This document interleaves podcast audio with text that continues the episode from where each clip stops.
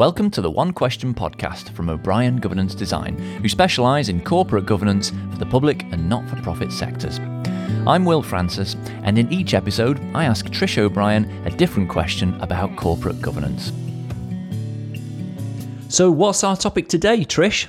Well, we, we've talked about the important role the board plays in asking questions, and they, they do that to assure themselves about certain things, but, but also to support the executive in thinking through how something is being approached.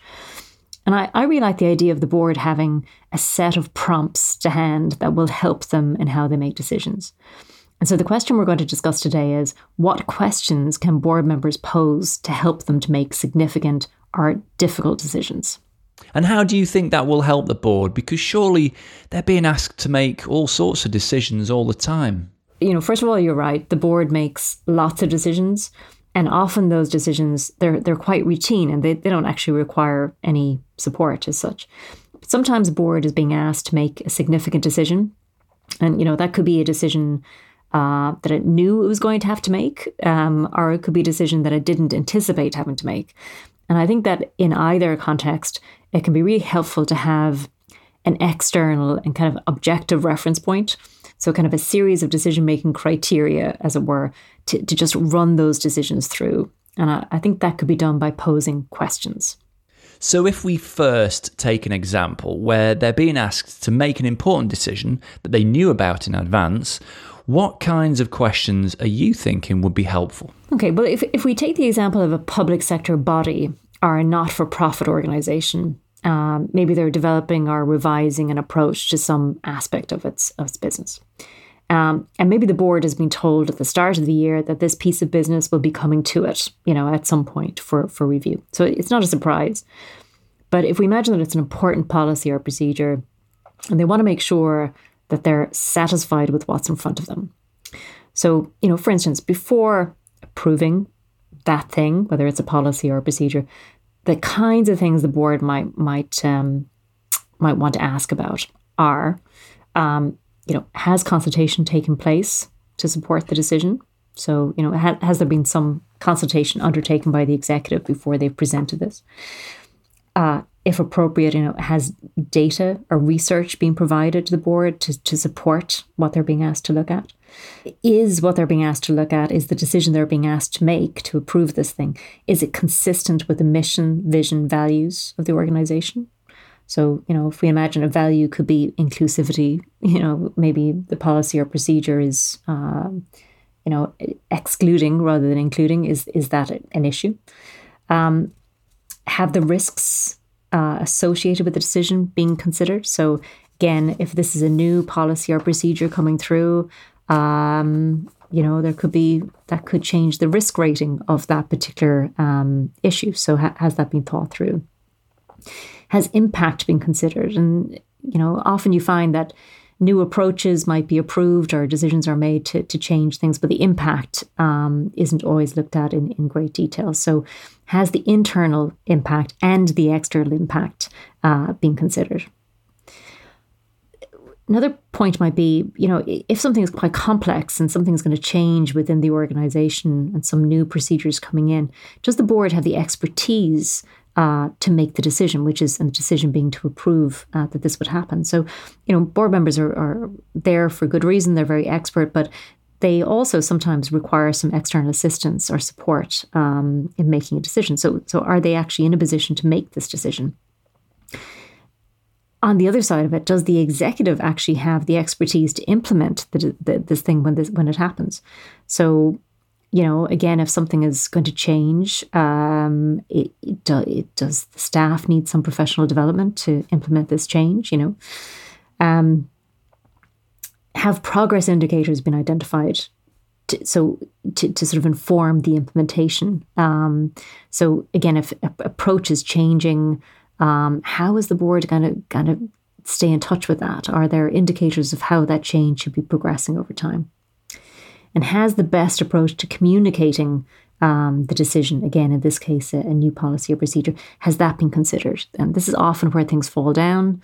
Um, a change is made, it's not um, communicated particularly well internally, maybe not well communicated externally, maybe the rationale hasn't been explained. So, again, just having that objective set of, of things to kind of run through so that the board can satisfy itself that those kinds of angles have been considered when they're being asked to make a big decision. Hmm. And what about a situation where a board has to make a decision that it wasn't expecting, uh, but that might have big implications? And, and that happens, of course. Um, it's not very welcome. Um, in extreme cases, you know, we've seen media attention when boards have had to make very difficult decisions. Um, and lots of decisions have to be made that are less public, um, but they're no less difficult. You know, you could have quite difficult human resource issues, um, for instance, or, or something else. Yeah. So, what kinds of criteria or questions could be applied in those instances? So again, I mean, we don't we don't know what the thing is, and we don't know what the unexpected nature of it might be. But um, in a way, it, it doesn't matter, and I think that's part of the, the point of having these kinds of objective questions because they, they they some of them will apply, some of them won't, but but they do help you to think through. So some of the things might be, you know, does this decision need to be made now? Um, so you might have something being put in front of you as a board, but actually, are you being pushed into making a decision? Is it the right time to make the decision? Could the decision be deferred, etc.